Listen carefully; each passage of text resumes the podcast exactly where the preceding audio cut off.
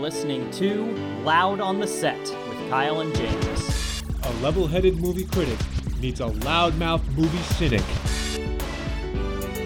And action! All right, welcome back to the show. My name is Kyle. This is James. And today, James, what are we doing? Arrival. Whoa! He's arrived! Who's arrived? This is Aaron. Yes, it's Aaron. Aaron's back with us. You know, Aaron, with this appearance, you might take the lead. I'm close. I think I'm still one or two behind. Let's reflect on all the episodes Aaron has joined us for thus far. Oh, do we need to? Iron Man Trilogy. Correct. Star Wars. No. Did not do Star Wars. That was Josh. Iron Man Trilogy, Batman vs. Superman times 2. Yes. Come on, what else? What else did we talk about? Some Marvel shit. Oh, Civil War. Yeah, Civil War. Was there another Marvel one? I don't know, man. You've been a lot. We'll count. I should know this. Welcome back. Thanks for arriving, Aaron. Thank you for giving me a platform on which to arrive. Nice. Excellent. So we're talking Arrival, a new movie by, here we go again, Denis Villeneuve. It's French, Canadian. I don't know. This is actually one of my favorite directors, which is pretty hilarious. So I should probably know how to pronounce his name by now. What else? You mentioned him on the podcast before, Kyle. What else? Well, he's done such films as Prisoners, Hugh Jackman, Enemy, Jake Gyllenhaal, Sicario, one that came out last year, very interesting. And with this Arrival coming out this year, he's made a pretty big Hollywood splash the past 4 years in a row, which is kind of uncommon. Wow. And interesting. And he will be doing the Blade Runner sequel upcoming, which is very interesting.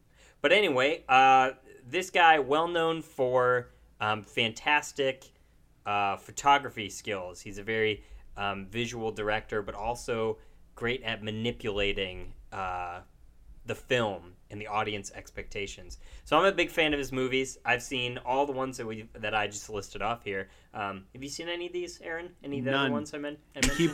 You keep looking at me like I'm going to back you up on this. Not a single one. What about you? Have you seen any of them? No. I remember Sicario. Okay. I remember I wanted to see it. All right. Well, I remember that too. I wanted to see it. Yeah, it's good. You should watch it. But James, give us a little pre-spoiler plot summary of Arrival. All right, well, before I do that, I want to make sure the audience can appreciate something here, and that is this. I went and saw this recently. Kyle saw it recently. Aaron saw it recently. Opening weekend. And we haven't said a word to each other about it. Now, normally, we will see a movie, and we'll drop a couple of hints to each other in the, you know, as we pass each other in the halls and whatnot. Is this worth talking about? Yeah, hey, did you see it? What'd you think? And we'll make each other laugh quickly in the hallway, and we'll pass it. Oh, well, all right, we'll get the rest out when we record, right? Yes. But today, we truly, I don't know what Kyle has... I don't know what his thoughts are on this movie at all. I haven't talked to Aaron about it. I saw Aaron walking around today, and we confirmed that we each seen it, right? I'm not even sure that you've seen it. I seen it. You could just be lying to me. I saw it, man. I'll prove it in a second. All right. He is stalling on the plot somewhere. I just think it's beautiful because this is essentially what the podcast was always meant to be. Zero beforehand, like pregame. No pregame here. This is like Kyle doesn't know what I thought about the movie. Before we start this, I want to make sure that you did see it. You're not confusing us with The Arrival, the Charlie Sheen movie with the grasshopper aliens, are you? Oh, man, shit. I was in the movie theater yesterday. just checking. You think my memory's that shit? Just checking. All right, the pre-show concludes. Okay. Now the pre-show. Right, hit us. You want a plot summary? Yeah, a basic plot summary. No spoilers. Okay. Aliens have arrived on the planet Earth in the form of mysterious ships, 12 of them, seemingly randomly scattered about the planet. And the countries scramble to figure out why they're here. They struggle to communicate with them. They're trying to figure out what's their purpose on Earth. And the United States team recruits or enlists the help of a linguistics professor by the name of... What's her name? It's Amy Adams' character. Her name is Louise. Something or the other. And through her work with her team that includes Jeremy Renner, a physicist, they come to some startling revelations that... set into motion a tension-filled, suspenseful, heady sci-fi movie. Sound interesting? That was beautiful. Not bad, right? Oh shit! All right. Yeah, that was good. I could make a living on this podcast. This guy with the French name needs to hire you to write all of his movie bios. Dennis, what's happening, Dennis? Sound good? Go see it. Pause it right here, and we'll come back and talk about it. I mean, all right, we're back. What's that, Aaron? I was gonna say, should we give our assessment of whether someone should see it or not before we talk about spoilers? Now after they saw it, you've seen it. I did the summary. I want somebody else's thought. I'm ready to listen. All right, Aaron, we're gonna start with you since you're our guest today. Give us your open opinion about it. There you go. All right, so I'm gonna give my opinion with no spoilers, so we can do that and then spoil things. And then we'll spoil things. Yeah, because this is genuinely a movie that should not be spoiled, I think. Okay. I liked it quite a bit.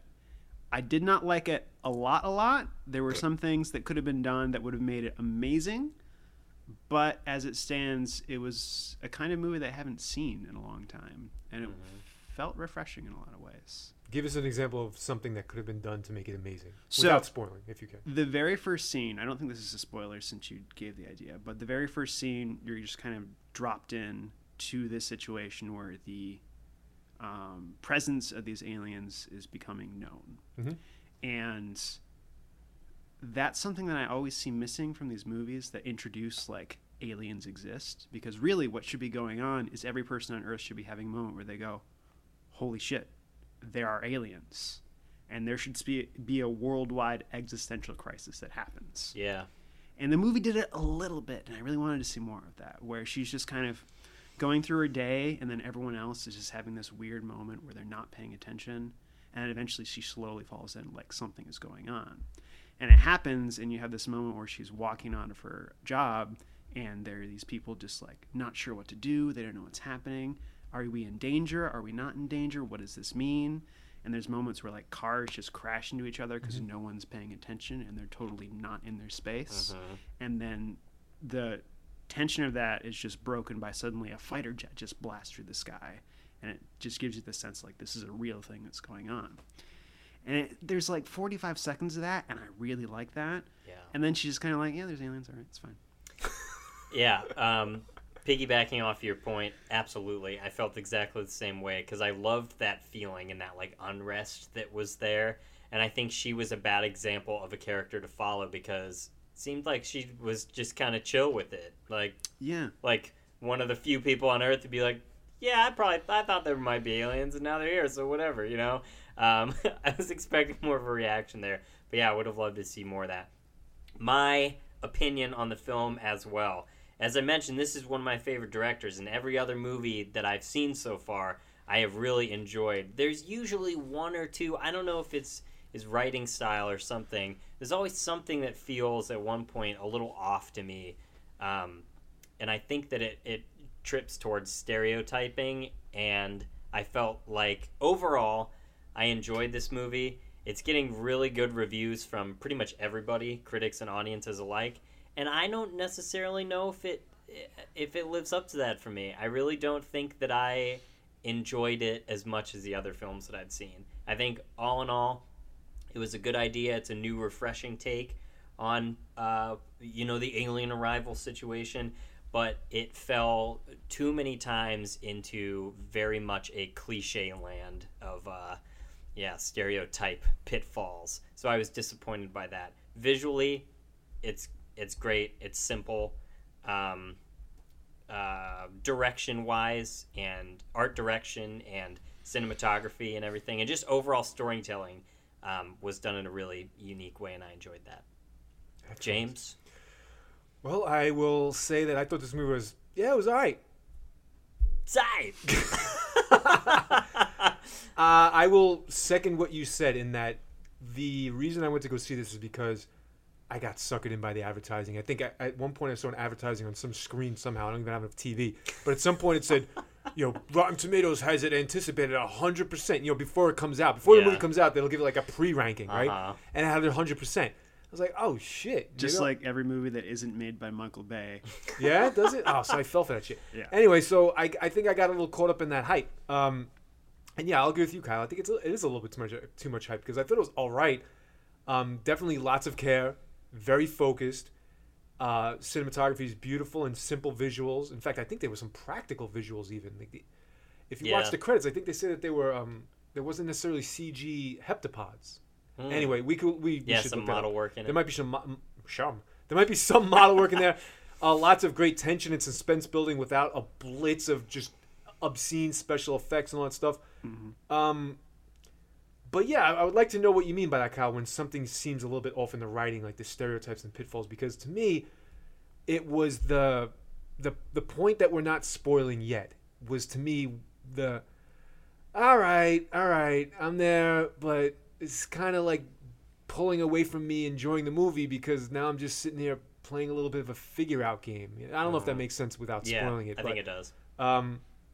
It didn't hit me so strong. The moment of the revelation of what we don't want to spoil yet didn't quite.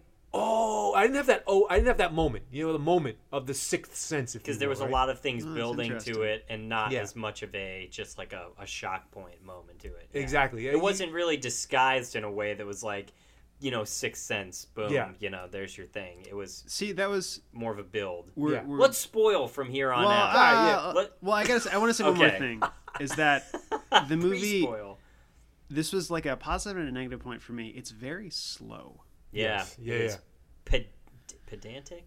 No. Pedestrian? Pedestrian. It's pedagogic? It's paced very slowly, Yes. And so it was frustrating at some points because it was so slow. I felt like I wanted more things to happen because, like, going back over the events of the movie in my head, you can summarize this pretty succinctly in, 5 or 6 points. Like, this happens, it's done. But I also liked that because it had that slow motion, you could really appreciate the things that were going on and take them in. And so if it's someone who's going in expecting some crazy action-filled suspense drama, not that. Yeah. No, but if you want, just go to Independence Day Resurgence, the best movie ever. Or and don't. Sneak in and don't pay. Or do that, yeah. But if you want something that's thoughtful, something that's interesting, and something that I don't think it's a new take on the idea, but I think it's a take that hasn't been done in a while. Yeah. This is a good movie for them. Yeah. All right. I read a comparison that it's similar to the movie Signs in that an alien invasion is used to convey a much bigger point. Yeah. A much more artful and an insightful point is being made, and the vehicle is the invasion of the alien. Signs is, of course, entertaining as all hell and has the shock value and all that stuff, whereas this is massive. This is tastefully done and it's artsy, And I do want to mention this before I forget, because I wanted to say this in my opening thoughts, and that is the pacing and the sort of clever, heady sci-fi was done well. And way better than, I can't believe we haven't talked about this yet still, Kyle, but way better than Interstellar, which sucked. Oh, boy. All right, we're going to have to go into fisticuffs here pretty soon. God. I would watch this 10 times. I would watch this before I would watch Interstellar. Yeah, Interstellar's garbage. Wow. But just because of a lot of reasons that we'll talk about. First of all, tangent, did you guys all get the new M. Night Shyamalan trailer before your film? No. I didn't get any trailers. I saw an early screening of it. Oh, okay. How do you get all these early screenings? You just gotta ask. It's got connections, man. Yeah, I talk to you like every day, and you don't fucking hook me up with anything. I'll hook you up. Right, there's a new M. Night Shyamalan film that's about a person with split personality syndrome, whatever. It's bullshit on the thing. It's not even real what they're describing here. He's got 30 personalities living inside of him, and he like kidnaps some teenagers and is like holding them in this basement, and they have to try and figure out a way to like reason with the different personalities and see if they can escape. It just looks like the absolute most steaming pile of shit that we could ever expect from M. Night Shyamalan. I got one word for you. Because he's a hack, as we established way back on The Visit. He's a hack. Episode 50, some or the other, 52, like 54. Identity. Sounds like you just described Identity. That movie with John Cusack. Yeah, isn't John Cusack in it? Looks way worse. You know what I'm talking about? Have you seen it? Identity's actually pretty good. Uh-huh. I thought this looks way worse. I'm genuinely amazed that he is still getting work. Me too. Isn't it? I don't know how many just like flaming piles of garbage you can conjure up. And someone still says, yeah, you should make my movie. Yeah, you should. It's because that fucking The Visit probably made money. We talked about that, right? The tweens are propping them up. The tweens. Sorry, I just want to know if you guys saw that because it looked like shit, but I don't want to even waste any more breath on him. I had the fucking Moana. I had like 3 goddamn cartoons. That doesn't make any sense. Oh my god. All right, we're going to spoil the shit out of stuff. Now, here we go. Arrival. So, Arrival, I guess all of us kind of are saying, you can go see it. It's pretty good. Yeah. So, if you care about my opinion being the person you've heard the least from, go see it. Go see it. It's a good time. I would recommend seeing it as well. But let's spoil it. Okay, let's go. Spoiler alert! Moving forward. Watch Superman's girlfriend and Hawkeye go draw pictures on an Etch a Sketch. What? That's what happened in the movie. Wait, what? Hawkeye and Superman's girlfriend, Lois Lane. Oh, I totally missed that joke. You did. Oh my god, I'm sorry. Rewind it. You can listen to it again and laugh later. All right. How do you? All right. So let's start this. Was the twist clear to both of you guys? I've heard some people say that they were confused by what was going on. It was totally clear. I mean, to me here, I'll just go out. The twist was that the aliens are basically, I don't even know if this is the right term, but fourth dimensional, in that they're like, they transcend time with their communications, right? They're omnipresent at all timelines of space-time. Is that what we're... That's what's implied. About? That's what's implied, right? Yeah. I'd say that was pretty easy to figure out. You can't describe it. They kind of spoon-feed it to you at the end. Well, they do, but let me tell you something. I'll be honest here, because you asked, right? I was a little confused. I'm not going to lie. I'm a smart guy. But when I'm sitting there watching, I was like, all right. And the confusion, I think, was because I started getting a little bit frustrated. Because the explanation, according to a synopsis I read later, and again, the fact that I had to read a synopsis to really clarify everything for me kind of frustrated me, and I was frustrated in the movie because I'm here sitting there figuring out. So I read later that the synopsis says that her studying of the aliens' language, and this is my own words, by the way. Her studying of the alien language resulted in her ability to perceive time in a non-linear fashion. Right. Is that true? Yes. See, now that to me, when I saw that happening, I was like, all right, I don't know if I like that, because what the fuck? For a while you're thinking that she's just having flashbacks, but it turns out to be flash forwards, and you figure that out, and you think it to yourself, at least I was thinking to myself, well, how the fuck is she able to do that? And then the explanation is because she's studying a bunch of circles. Uh-huh. So the sci-fi movie breaks down, essentially there are 2 fantastical things to believe in this movie, right? One, that aliens have arrived, okay? I'm suspending my disbelief for that willingly, because the ships are there, they look cool, and it's very tastefully handled, blah, blah. But the second thing you're expected to believe, or suspend your disbelief, I meant to say, is that she gains a new, essentially psychic power through scholarship. Yeah. And that's where I was like, oh, I don't think I like that. I don't think I like that, because it made me have flashbacks, not flash forwards, but it made me have flashbacks like Independence Day, that anybody that came in contact with the aliens was suddenly like, having President Lone Star style headaches and are capable of visions. You see what I'm saying? Yeah. And I got a little frustrated by that. Okay, so I want to I really liked that twist. Like, speaking of M. Night Hackleman. Yeah. M. Night Hackleman. M. Night Frodelon. So I really like this twist. You like it? And it was the best twist that I have seen in a movie since, I think, some of his actual, accidental good work that he did. So that moment where you're seeing this, I was confused, because I was like, this is a thing. This seems like a movie trope to me, where you're being exposed to aliens, anything could happen, and she's having these apparent memories resurfacing. And it seems like something important to say, like, hey, Hawkeye, he doesn't have a real name, he's just Hawkeye. Have you been having weird memories popping up back in your head too? Like, is this something that they're doing to us? Because she has these moments where she's just having these flashes. And my immediate thought was, why wouldn't you talk about this with him? Like, this is such an important thing. But that reveal that these aren't flashbacks, these aren't memories of her past, these are memories of things that have yet to happen. And the moment where it was like that flash of oh, Bruce Willis is actually dead. That moment is, I don't understand, who is this child? It's so interesting. I thought all this was telegraphed so hard throughout this movie. So That's interesting. I felt something was being telegraphed, but I couldn't wait. When we got to the end and they were, and she was like calling on the phones and was making stuff happen that, you know, didn't.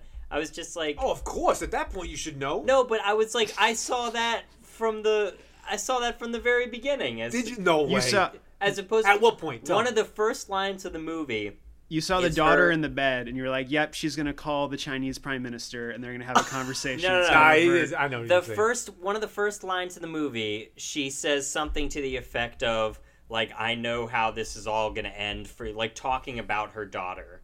Like, that she knows the future. And I'm like, okay, she knows the future. What, for some reason. See? And then, as we got in, I was like, now there's aliens. Now she's hanging out with the aliens, so obviously she's going to gain the ability to transcend time in some way. And then it was like, oh, wait, but now it's the future. And it was like, okay, well, you already kind of explained that to me. So I don't know, I just was so in front of when their reveal was that to me, like when you said there wasn't like an aha moment, like everything clicked, because I felt like they'd already built up to that point and kind of spoiled their own like plot twist for me. I don't know. So counterpoint to that, how I felt. And two things about what you were talking about before is that when she's going through that, she's talking about her daughter. And so when she says, like, I know how this is going to end, I know what the result of this is going to be, my assumption in that was that she had a terminal disease. And she means, I know that you are eventually going to die.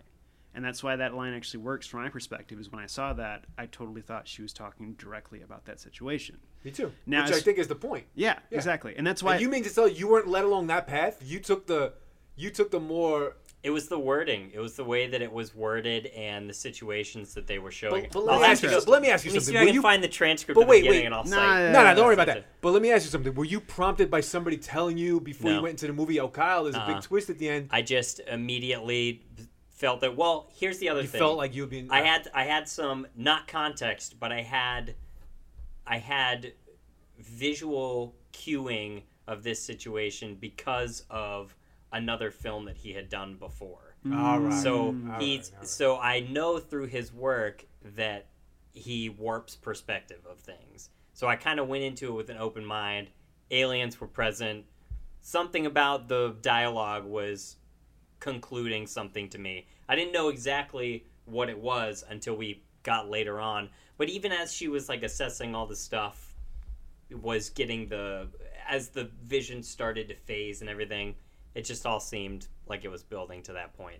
But anyway, so you're gaming the movie based off your experience with the director. Yeah, well, you were slightly prompted. The other it's like going to a Nolan movie and be like, yep, he's going to have parallel storylines. But the other problem is there was so much. They brought in the physicist. This was my other tipping point. They brought in the physicist guy, and they were like, work with her and solve all these problems. And he basically sat there the whole time going, derp, while she figured out everything linguistically. And I was like, well, duh, because they have the super alien technology to show up here with their faster than light travel because they can transcend time space. And that's like, you know, I'm saying this to you as a physicist, so yeah, I'm glad. Forgive what I'm saying here. But once you start to make those huge, like, logic leaps in terms of our understanding, and this guy is...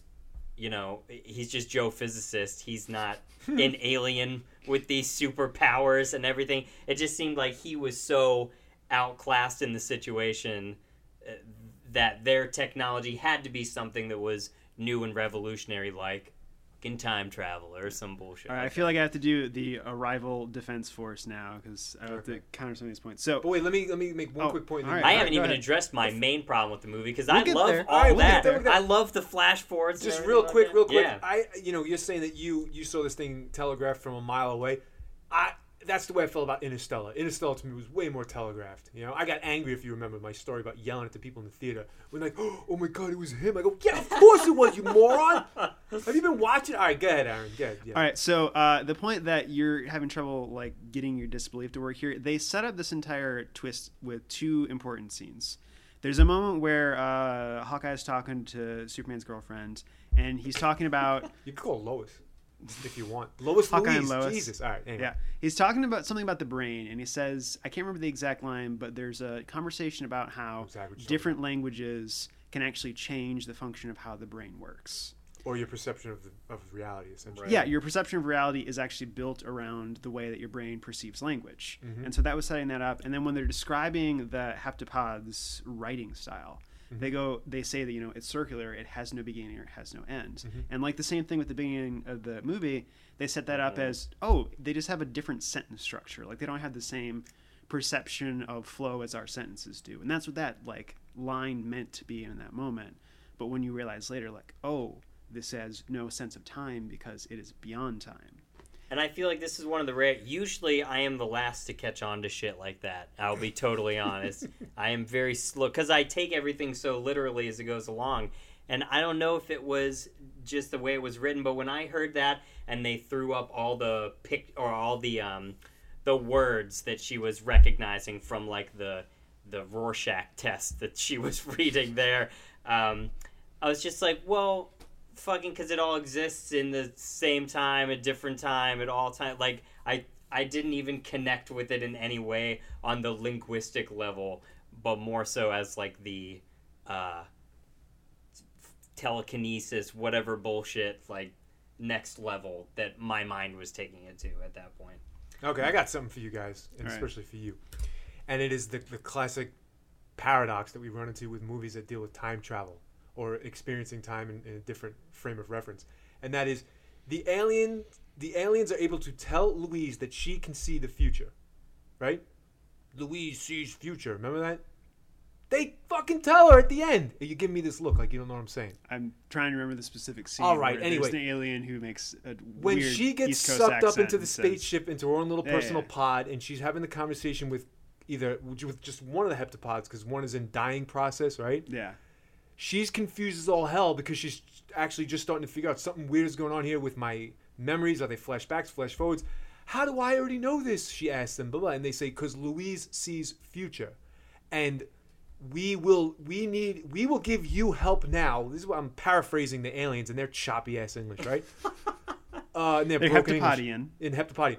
We will give you help now because we will need your help in 3,000 years, right? Mm-hmm. Fine. And then we learn, of course, that she has foresight. She could see the future. She could see the Chinese nut job given the telephone number and here's what you told me on the phone, blah, blah. Well, then, if the aliens share all their technology with the planet because, you know, vis-a-vis the avoiding of the global conflict, right? Why? Then how come everybody doesn't have this gift? It's the classic problem of once one person has it and it was meant to be shared globally, everybody should have it. Yeah, that's what the movie says. But then the movie never happens. You see the paradox? Because the movie's done before that happens. That's so when she... No, but what I'm trying to say is at some point in the movie, everybody should be like, oh, wait, I know how to do this. I could see the future already. Everybody should have that because once it's shared, then time is no longer linear. For anybody. So the point is that... And why did the aliens just help themselves? If they know they're going to need help in 3,000 years, and they're the progenitors, or however you say that fucking word, they're the inventors of this non-linear perception of time vis-a-vis language. Well, either way, if you can see that you have a problem in 3,000 years and you experience it at the same time as you experience it at the time you're describing it 3,000 years from now, fix it yourself. No? All right, so let me offer... It's the paradox. Let me offer a solution for you. Okay, yeah. So, first of all, the whole point of it is that it's the knowledge of this language that opens up their ability to perceive time non-linearly. So, until she was able to learn that language, she did not have the ability to see her future the same way that she sees her past. So, that wasn't available to her. And it was only once she started to see all the patterns and realize how the language worked that she was able to access those moments and, like, download the information of the language to her immediately. And she has that moment where, like, she remembers in her future that she writes this book that she starts showing to people, teaching them the language, which is her disseminating that knowledge to the rest of humanity. It's that moment where she goes back and sees that she goes forward and sees that she's written this book. And that's how she knows all the language immediately. So the other point of this is, think about it this way. All we know is that these aliens are aware of this language. These aliens, just by chance, had the ability to shoot out this weird ink shit from their hands, almost like they're specifically designed to be able to speak in this language. We have no knowledge of the aliens besides the fact they know this. So it could very well be the case that the heptapods are just some creatures that were created with the mission solely of teaching that language to other races. That's why they show up, distill the knowledge to her. Once she's got it, go, peace, we're out. And disappear. And so the whole point is that they are spreading this information, giving her this gift, giving humanity this gift, and all the things play out exactly as they should so that that information can be transferred. And as soon as it has, they're done. The more interesting thing, the more like horrifying thing is the movie that happens after this is suddenly the world realizing, oh, free will is a lie. Nothing is true because time is predetermined and everything already exists. So nothing I do actually matters because that's the way it's always been and always will be. That is a more horrifying philosophical quandary that comes up in this short story that they just go, we'll stop before that happens. Interesting. Kyle, you see what I'm saying? You know what the worst part of the movie was? You didn't address the paradox, but whatever. I mean, what's the paradox? The paradox is like any other movie that has time travel. Once you have time travel, you render moot everything that happens before it. But this is not time travel. It is, though. All I'm saying is this. I understand you're a movie maker, so you want to tell a story. You want to tell a story of how one could theoretically arrive at non-linear time experience. But once you gain that experience, then the previous version of the universe where you didn't know how to do it doesn't exist anymore. Uh-huh. That's the paradox, and there's no answer for that. The point, so, there is an answer to that. The point is that isn't. At this point the movie takes place, she is the only person who is able to understand this. Yeah, but as soon as she does understand it, then she's never the person who didn't understand it. Exactly. But they try and backtrack that by showing like the scenes where once she comes into contact with something, then she knows she already did it in some like weird like unlocking, you know, pathway. But that's all bullshit because the way I understood it is that once you have this understanding, you can see future events. You can recall them the same way you recall memories. Your future and your past are equivalent. So it's essentially the same as like remembering something that hasn't happened yet. So if you don't have that ability yet in normal time, you can't remember those events yet. And so you have to learn the language first. And at that point in time, she's the only one who knows the language. Ian, or Hawkeye, whatever his name is, should have a little bit of that, but they don't really touch on that. Mm-hmm. Yeah, and no one else on Earth knows it yet. If you go 10 years in the future, everyone should know this, or lots of people will know this. These are the fun conversations that movies like this put out that are fun to talk about, but there's no answer or wrong any which way. So, do you want to have a not fun conversation? No, is that where this is going? I present to you the worst part of the movie for me and what took it down to where it is in my book. Everything was great. We've all been pretty positive. Yes. We should all pick like the moment that was the worst part and see if it's the same. Here it is. Okay, think about it for a second, and then I'll tell you what mine is. Ready?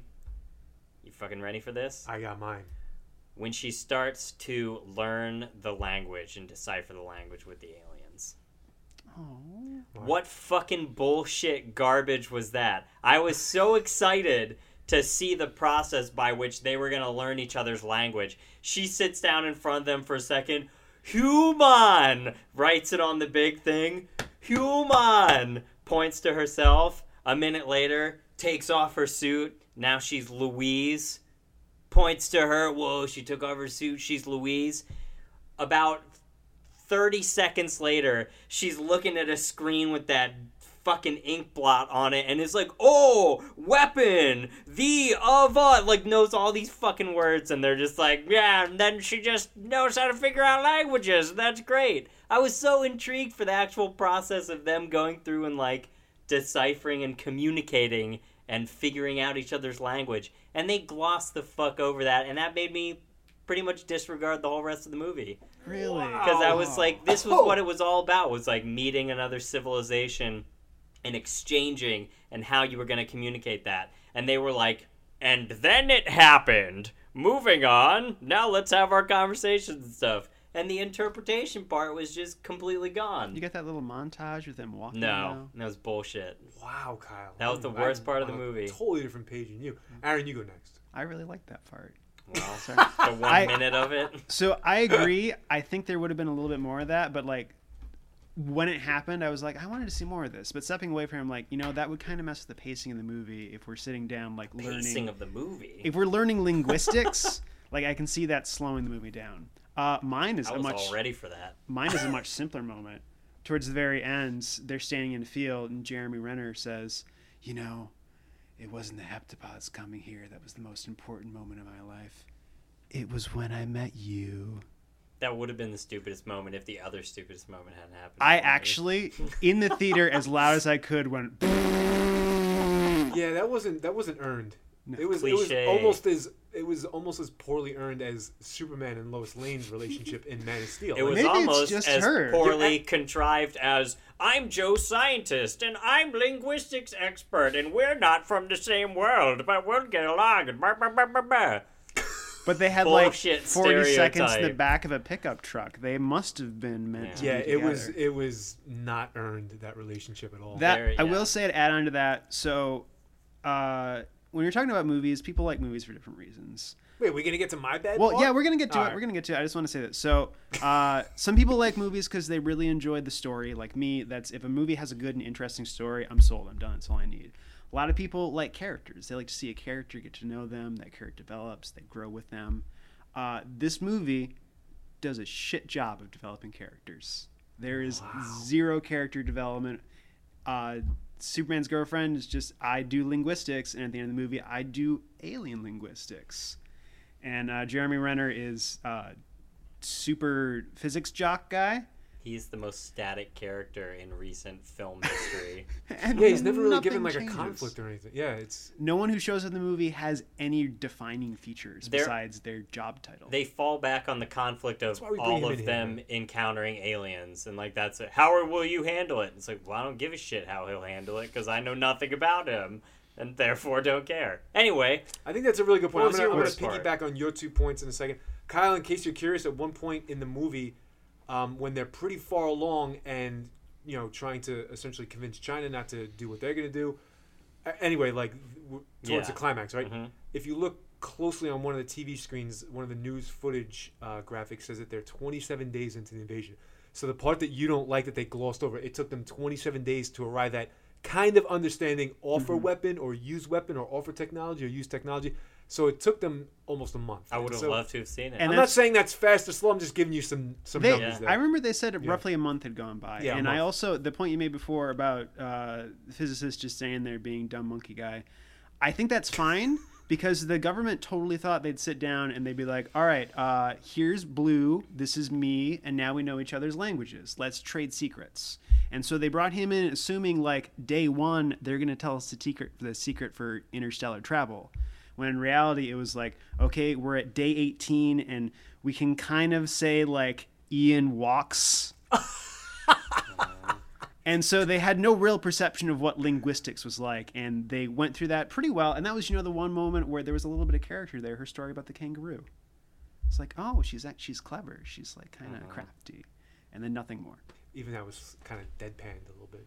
It was, but it was the one glimmer of a little shine. All right, and I really appreciate your point because I hadn't thought about this, about the lack of character development, is because so much of the movie is focused on tension building and scene setting and cinematography. And it's like a snapshot of a situation. Yeah. It's hard to build characters. Okay, my least favorite part of the movie. Yes. Ahem. 2 words. Forrest Whitaker. One of the worst performances of all time from a really talented actor. I know what's up with that fucking accent. That's not the way he talks, is it? No. It's like this. You know what you're gonna be? You're gonna be a big military guy, black guy with a Boston accent. It almost sounded like it was them trying to not typecast somebody and do like the exact opposite and be like anybody can do anything. And my God, I tell you, it was so mangled. I couldn't understand hardly anything he was saying at any point in the movie. Like, I missed entire exchanges because of him. And then it got worse because they put on fucking hazmat suits, you know? And everything was still microphones. I just tuned out whenever he was speaking. No? Nobody else felt this way? Holy shit, I couldn't understand that. I didn't invest any energy into it at all, honestly. Oh, man. I thought it was a total waste of a talent. I kept getting distracted. I was following the path his eye was taking. And he's got blue eyes, did you not? One blue east, one blue west. You never heard that before? Anyway, with all apologies, you're usually great, but holy, I don't know what direction you were given in this movie, Forrest, but it was terrible. That was my least favorite part of the movie. I swear to God. Another great cliche static character that was meaningless. Let's talk about cliches. Oh, I got two for you, because this is my second place. I can get this out quick. My second least favorite. Anyway, whatever. It's number 2 on the rankings of garbage for this movie. Is the not-so-subtle slanted descriptions/depictions of Venezuela and China. What the fuck? fuck, man. That really confused me, too. You know, like, you got news footage and you have 12 regions of the world where you could depict things going kind of off the rails with the citizenship and citizenry and whatnot. And you chose to make Venezuela look like a panicked hellhole, which is, of course, like, par for the course in U.S. media nowadays, right? And you make China look like the most aggressive nut jobs of all time. When the United States, in the words of Martin Luther King, greatest purveyor of violence on the planet today. Still true. And yet China's going to be one to kick off the interplanetary or interdimensional war, whatever the fuck, right? That confused me for a totally different reason. Because just like from a movie perspective, like we're moving into this era where China is one of the most important markets for movies. Yeah, it's sucked up to left and right, yeah. Well, I mean, they're painted not as the villain, but as definitely the aggressor for the whole movie. Yeah. It's like, oh, the driving force is China's going to fucking shoot these things. We got to figure this out quick. And, like, that won't do very well with the Chinese market, like them saying that China is the bad guys. Confused Compare that to their depiction of Independence Day, where they go out of their way, they stumble all over themselves, like, China has played a very important role in some of the best fighter pilots. It's so awkwardly shoehorned in. Even Iron Man 3, right? Well, the only doctors that can help Iron Man remove his fucking chest plate, and I'm bringing this up because you were here for Iron Man, our Iron Man trilogy, are a bunch of Chinese doctors. It's all pandering. And this is the complete opposite of pandering. This is slandering. All right, we're almost out of time, so everybody give your favorite part of the movie. Holy shit. Did that much time pass already? I wanted to talk about the talk about it if it's your favorite part. Well, it's my anti-favorite part. I'll say this and give me a second to think about my favorite part. I really disliked the shoehorning in of the threat, and the thing that was making, you know, thrusting the movie forward is these like just kind of down guys who are like, we got to fight these ends, we got to show them who's boss, we got to blow them up. Like that, as soon as I saw that moment where he's sitting in the base and he's like listening to some crazy internet radio guy, I was like, and he clenches his fist laying there in his cot. Yep. We're going this way, really? Come on, we don't need to do that. I know that humanity sucks, but has that got to be the driving force for this? Okay. Yeah. Kyle, your favorite thing? Favorite part? Honestly, I thought that the idea of the plot was my most favorite part. The idea that the aliens had a language and existed in a way that they communicated across time in some manner. I thought that was really interesting. I can't believe that I felt it was telegraphed so hard compared to what you guys have said and what other people have said, because I would have liked to have been a little more surprised by that. I think a little bit more, and it might have just come down to minutia, and that's just where my brain went with it, and I got lucky or something. But when I heard some of the lines and stuff, I thought it was a little too heavy-handed at first. And I really think it's because you know this director so well that, like, you had the... But I'm referencing only a very slight thing from another movie where he likes to warp perspectives on things a little bit. But that's all it took for you to do that.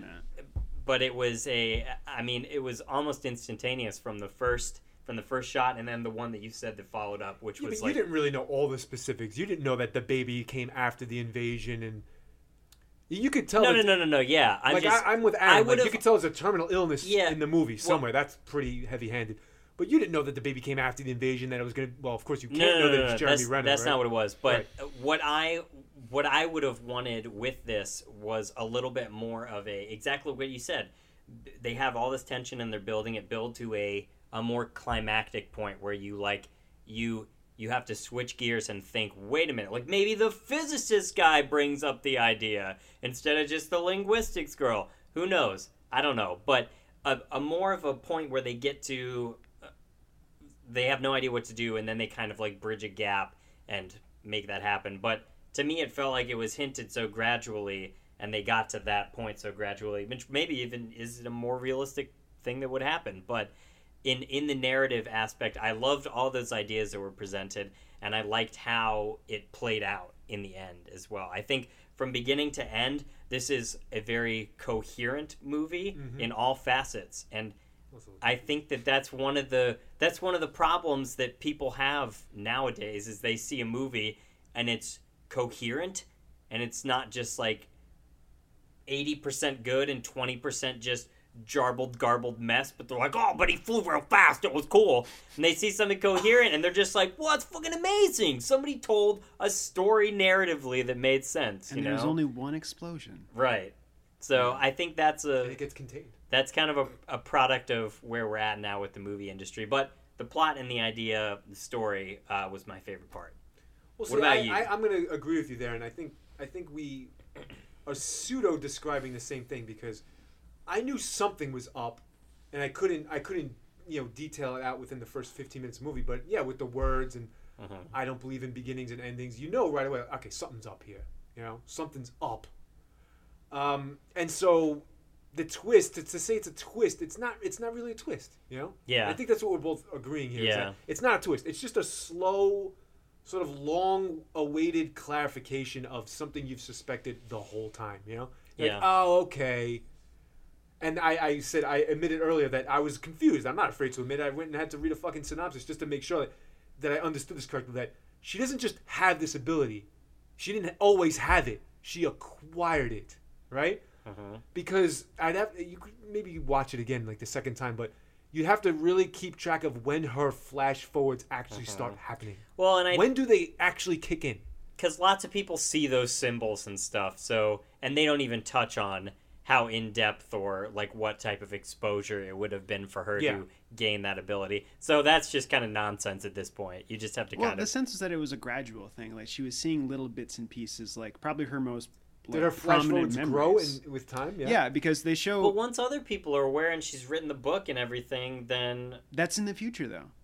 Yeah. See, you're talking about the paradox now. But even still, as she was describing it and as they were all learning it together, people got on the same page. She was figuring it out and then was telling people about it so people could make decisions. And what's funny about that too, because by the end they have a tablet essentially that allows them in real time to feed the image in, and it will construct the most likely set of matching words. Right. So there had to have been computer programmers building that graphics recognition package. Maybe they are, and they're just not speaking up. And so all of them should have been having fast forwards because they're just as privy. They're super privy, in fact. Well, the point of the movie, though, that's important is that we only follow one of the 12 stories. Wait, there's a point. Interesting. Yeah. By the way, that could be a huge fucking plot hole right there. That nobody else was flash forwarding. No. I'm going to close that plot hole right here. I'm going to get the duct tape out, and I'm going to close that hole right up. Damn it. So the big point in the very end, like the thing that kind of collapses all this stuff and actually makes them realize what they have to do, is that they make the point that this is one of 12. The information they have, the data they've gathered, is 1/12 of what they need. They absolutely have to work with the other 11 groups to be able to get this. So there's 11 other stories going on that we have no access to besides those moments where you see the wall of screens. And so it could very well be the case that there are 11 other linguists in different parts of the world who are having those flash forward moments. It's just that she was the one that bridged that gap and brought everyone together. Did they even ever say when they brought the stuff together at the end? And like, no, when she's meeting with the chairman, like at the dinner? I don't even. No, we're left at the end of the movie with like, the aliens simply leaving and saying, okay, now go talk to each other, we're out. And the assumption is that over time we will in fact establish those communication channels. Which, by the way, in the movie, it was slightly the aliens would leave and one country would be like, nah, we'll hang on to ours. I mean, that's unbelievable. The point, though. Slightly unbelievable that one by one they'd all be like, fuck it, disconnect. Like, is the global order really that precarious that everybody be like, whoa, fucking Romania just clocked out, us too, boop, disconnect. Remember, they all started disconnecting with the exception of like Denmark and like two others, you know? Aaron, what was your favorite part? So to keep thematically here, that was actually kind of my favorite part is the sense that the movie has spent so much time just basically telling us, humans are warmongering assholes that ruin everything that good happens to them. Like that's the theme through the movie. You're seeing all these military guys who are just totally fucking things up. And you see all these other countries just ready to be at war. And then the whole end point of the movie, the point that it closes on, is the only way to move forward is for everyone to work together. And that was, what they had built that up to, that China was a leader. Like there were other countries that were following China's actions. And so, once China disengages, they're like, all right, I guess we should stop doing it too. But that point of once she has what is the leader of China? Not the president, It was Prime Minister, the leader of the people's... The head king, emperor supreme of the People's Republic. I'm so ignorant. People's Republic Army, something like that. Anyway, whatever. Head general, whatever. So when she has the conversation with him and she gets his ear and like reaches him emotionally, and that's when he's like, okay.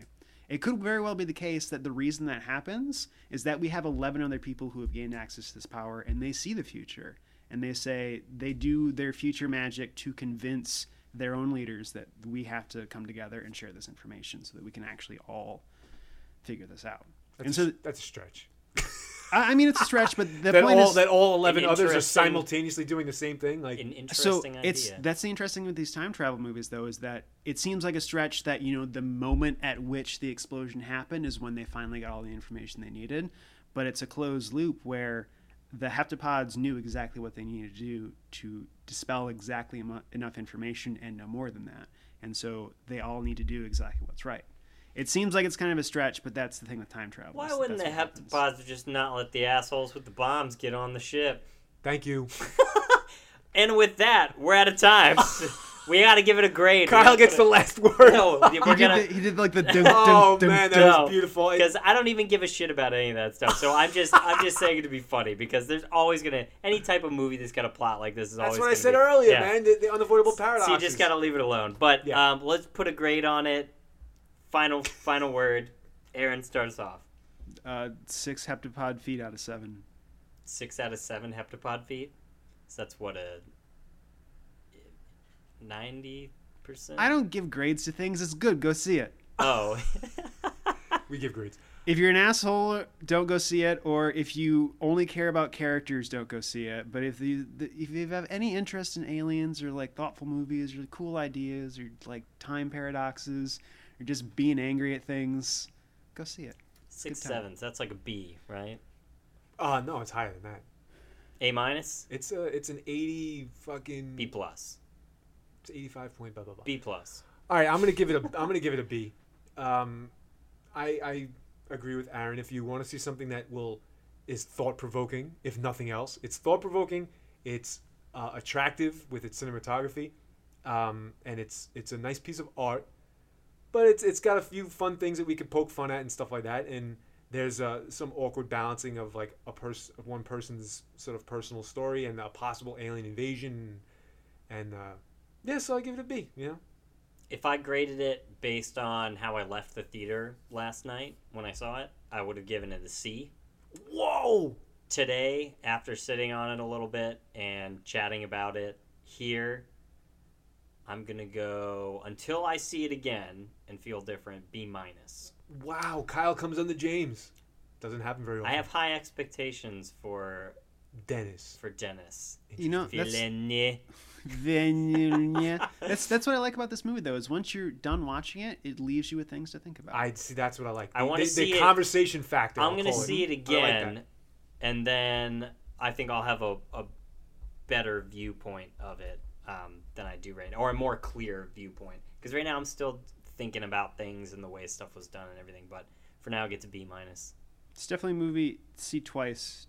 I don't know if it's worth seeing 3 times or not. But at least twice. But if you've seen it once, haven't you seen it 3 times? I mean, or if you know, you've seen it 3 times, haven't you seen it once? What I really wanted you to do is give it a grade in the circle heptapod squid ink language. Oh, and heptapod ink. Is it like 3 tendrils coming out of a nub? To like long. I give it a pentacle, a blossom out of a shit pile over an arcing horseshoe, shedding some skin. There you go. Perfect. B. Heptapodes. Oh, with that, Kyle. We're out of time. Thank you so much, Aaron. This was fun. You. Yeah, it went so much faster than I thought.